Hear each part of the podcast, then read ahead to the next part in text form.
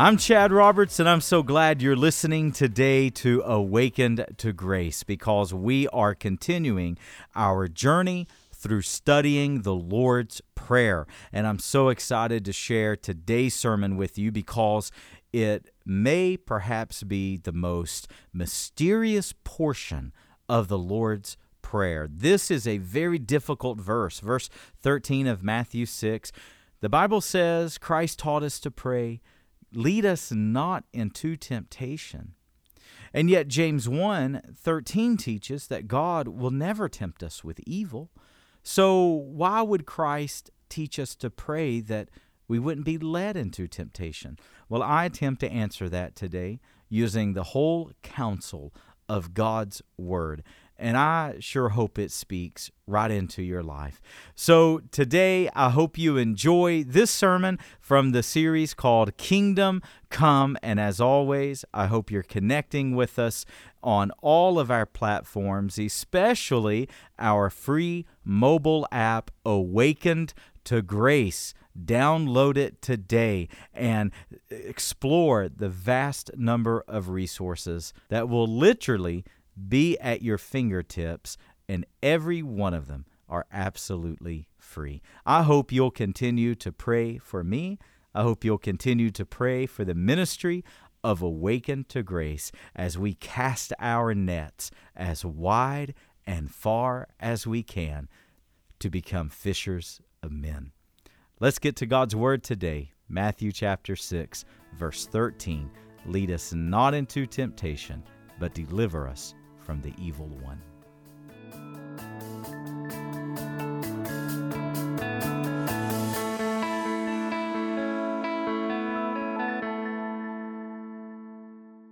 Well, so far in this series, so let me walk us where we've been. We began in verse 9 of Matthew chapter 6 with understanding, number one, in week one, the person of the prayer.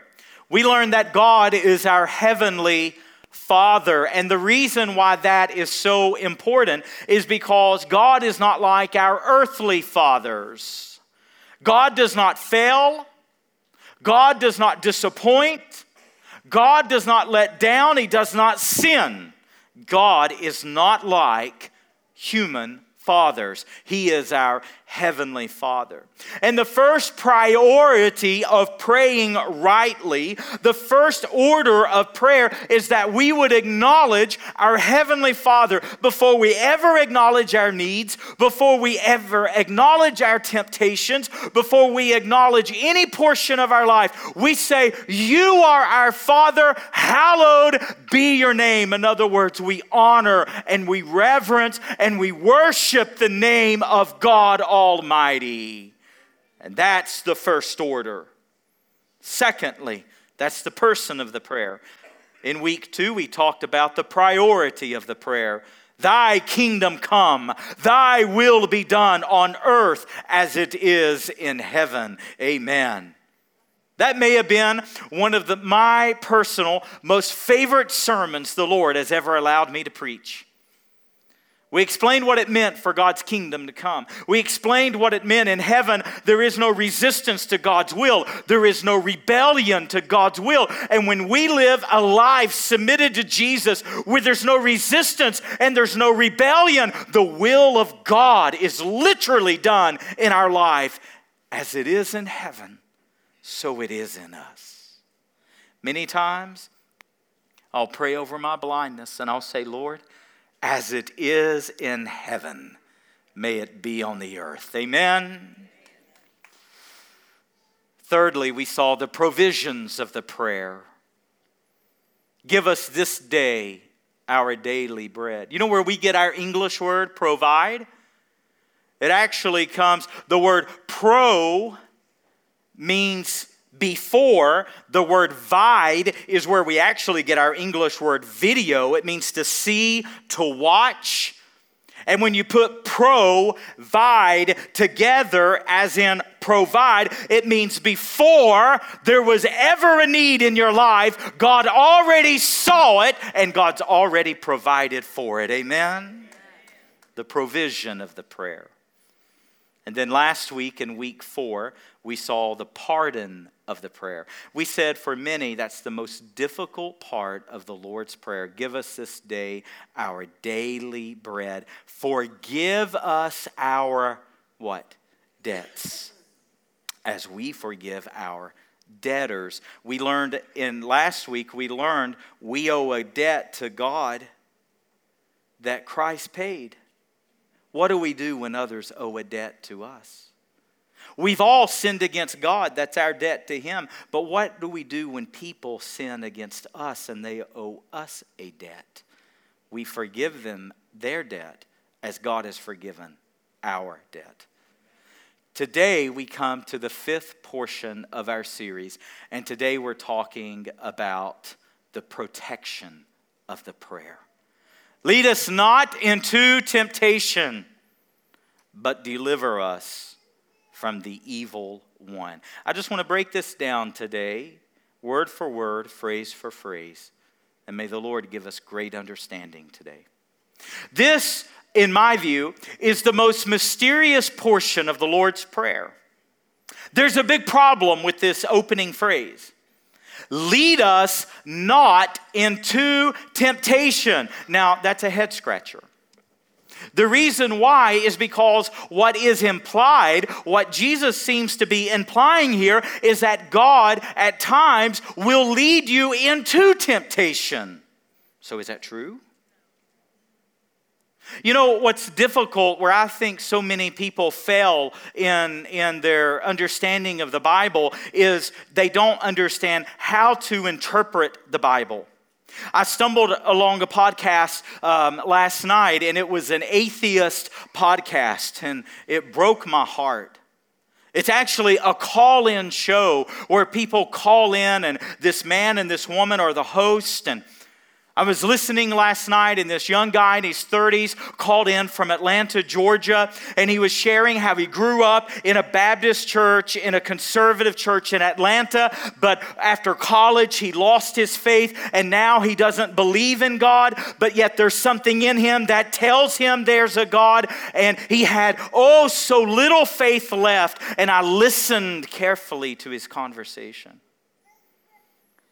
And these two very wicked individuals, let me tell you, they absolutely dismantled what little faith this young man had. And it broke my, oh, I would give everything I have to talk to this man. But this young man kept saying something that perked my ears and bothered me at the same time. He kept saying, But to me, God is this, or to me, the Bible is this, or to me. And let me tell you, this is where we miss it. Let me, let me just, let me tell you frankly, you cannot interpret the Bible, and neither can I. God is his own interpreter. We have clay hands. We have clay feet. You and I don't have the ability to interpret the Bible. So it doesn't matter what you think, it doesn't matter what you feel, it doesn't matter how you were raised. Is everybody with me right now? The Bible interprets itself. That's the only way to accurately interpret the Bible. Here's the phrase that the Bible uses it's called the whole counsel of God. So when you come across a difficult text, a tough text, how do you interpret it? You don't say, well, this is how I see it. you don't say, well, this is how I feel. The other day, I was uh, going to bed, and my little two year old John Mark, he's two and a half. He sleeps right in my back. He was in my back like a door jamb. but he was going to sleep, he was in my back. and I started thinking, you know, John Mark, he's learning a bunch of words, but let me tell you, he has no idea what our mortgage is. He has no idea how much food we buy. He doesn't know how to fill a car with gas. He doesn't know all my responsibilities here. There is a world outside of his that he has no concept of. Is that right or wrong? That little boy, all he knows is how to play. He knows how to fight with his siblings. he knocked his brother's tooth clean out Mother's Day. He knows how when he's hungry, right? And he knows that mom and dad loves him fiercely. Beyond that, he don't know much outside his bubble. And boy, the Lord began to minister to me and say, Chad, you live in this little bubble where I give you your daily bread. You live in this little bubble. All you know is just the love of God. You have no idea what I manage. You have no idea the capability of all my power. You have no idea how I spoke the world into existence. Oh, Chad, there's so much about me. You have no idea. Who am I to tell God you're this or you're not? No, I'll be like Job. I'll cover my mouth.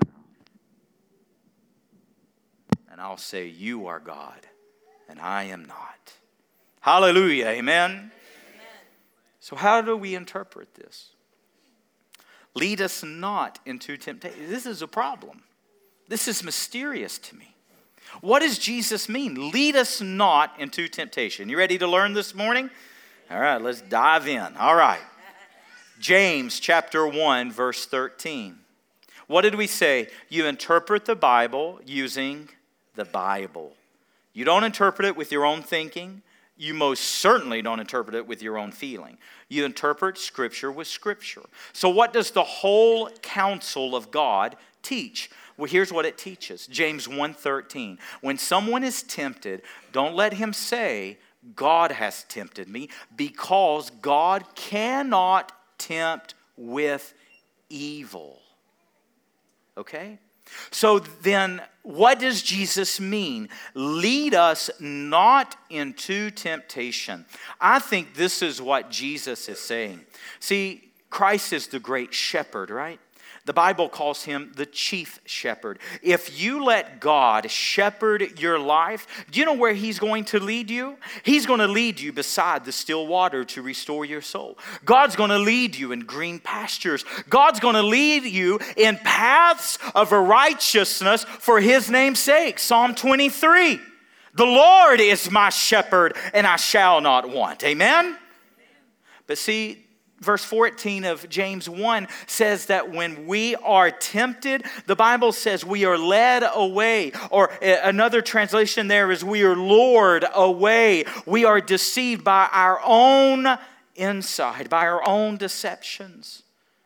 This is what I believe Jesus is saying. If you take the whole counsel of God's word, it's not saying that God creates temptation for you. It's not saying that God is the source of temptation for you. I do think that there are temptations that come into our life, but God does not create them. God's not sitting there going, hmm, let me just see what she'll do. Let me just see what he'll do. No, the Lord's not going to set you up to fail. Now, what's interesting is the same Greek word for temptation is the same word for test. So, see, here's what you and I have to learn to do. You and I have to have the ability to recognize what's happening in our life. Does it have God's fingerprint on it or does it have Satan's fingerprint on it? Few years ago, you can go back on the Awaken to Grace app and you can listen to a sermon series I did called Lies We Believe. And in that series, we traced the temptations of Christ in Matthew chapter 4. And what we learned in that series is that Christ did not go into the wilderness to be tempted by the devil to see if he would pass or fail. Failure was never in question. Christ endured those temptations, three great temptations, so that he would forever expose Satan's playbook to us, so that we would understand how to handle temptation.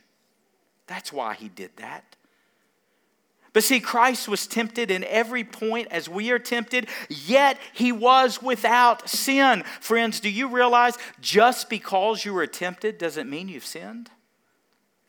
That doesn't mean, see, so many people yield to temptation. So many people fail in temptation because they think, oh, I'm already tempted, I might as well. I've already sinned because I've been tempted. No, that's not what the Bible teaches. You fail when you give in to that temptation. Amen? So, what we have to understand, and I explained this in greater detail in that series, Lies We Believe, but let me touch on it today. The same Greek word for temptation in James 1 13 and 14 is the same word used for trials and testings in verses 2, 3, and 4. So, what's the difference? If you're going to take notes, I want you to note this today. Tests are trials that come from God. They originate on outside circumstances and they are designed to cause us to grow. The Bible says in James 1, verses 2, 3, and 4, the Bible says, Count it all joy, brothers. When you encounter trials of various kinds. You know that word encounter right there literally means a calendar appointment. Do you understand that? That when you and I go through trials in life, you know what? God is never shocked. When I faced blindness, God on his throne did not look at that and go, oh, oh no. Oh, this was never supposed to happen to Chad. What are we ever going to do? Our trials do not surprise God. They're actually scheduled. They're actual ca- calendar appointments. That's why, hear me now, that's why when you face trials, you can count them as joy because God is in control. God is sovereign in your life. God has his fingerprint on them. Amen? So he says, Count it all joy when you encounter trials of various kinds, knowing that the testing of your faith produces, and then he goes on with a list of great things endurance and patience. But then he says in verse 13, God does not tempt with evil, nor can he tempt with evil. And verse 14 says, When you are led astray, or when you are lured away, that's when sin, when it is conceived, and when sin grows up, it brings forth what? Death. Everybody on the same page with me right now? So here's my question Can God lead us into temptation? I think the Bible answer is while God knows you will encounter temptation, case in point, Joseph facing Potiphar's wife. God does not create the temptation. He does not source. He is not the source of the temptation, but rather what he does is he gives you grace and he gives you strength to go through it. Amen. If you are led by Christ, if he is shepherding your life, you're not going to be led toward temptation and sin. You're going to be led toward the paths of righteousness and temptation is not going to have quite the grip on you as if you are led in destructive paths. A few things about temptations, if you want to note this.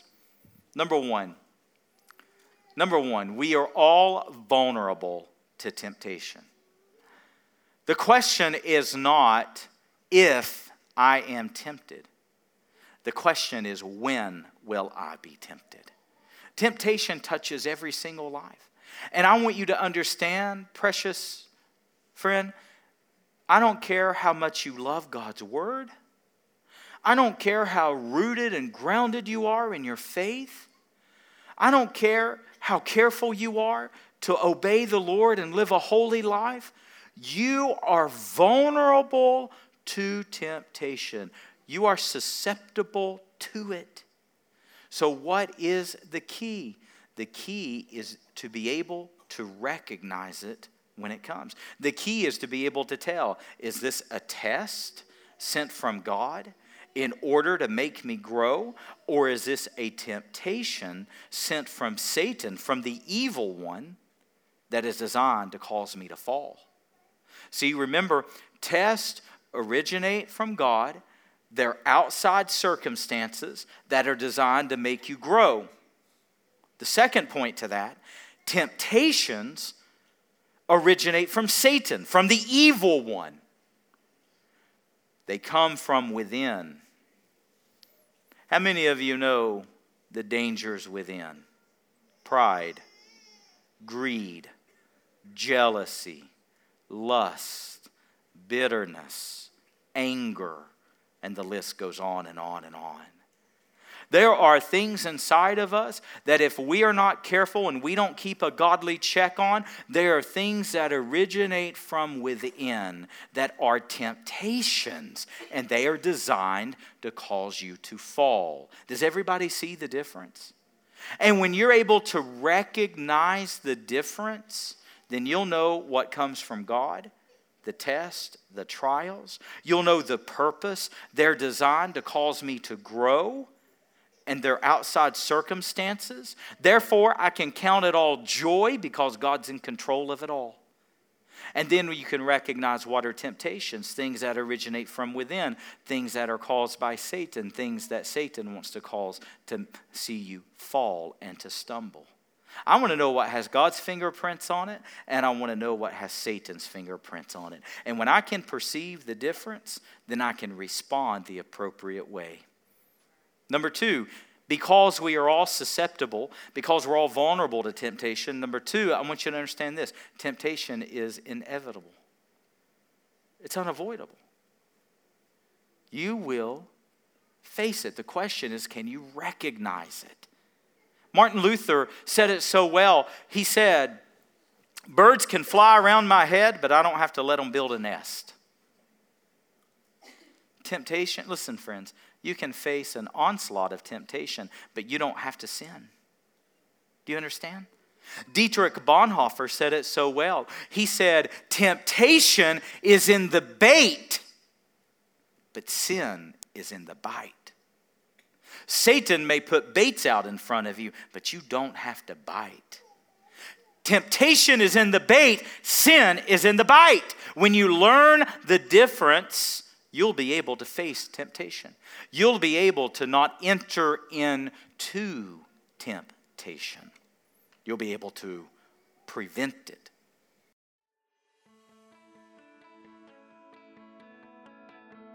We understand that for many, they're unable to attend a church.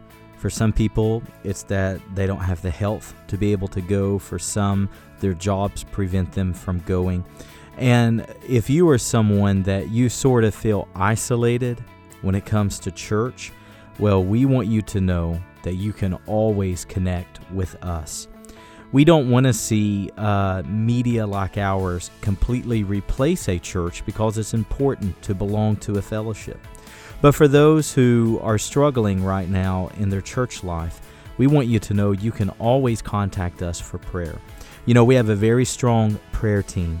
And when we receive a prayer request, as we receive hundreds and hundreds and hundreds throughout the year, uh, several thousands will come in. As we receive prayer requests, do you know that our prayer team will spend the next 30 days praying for those requests? So I want you to always feel free to contact us. The best way to submit a prayer is either through our website, preachingchristchurch.com, or through our mobile app called Awakened to Grace.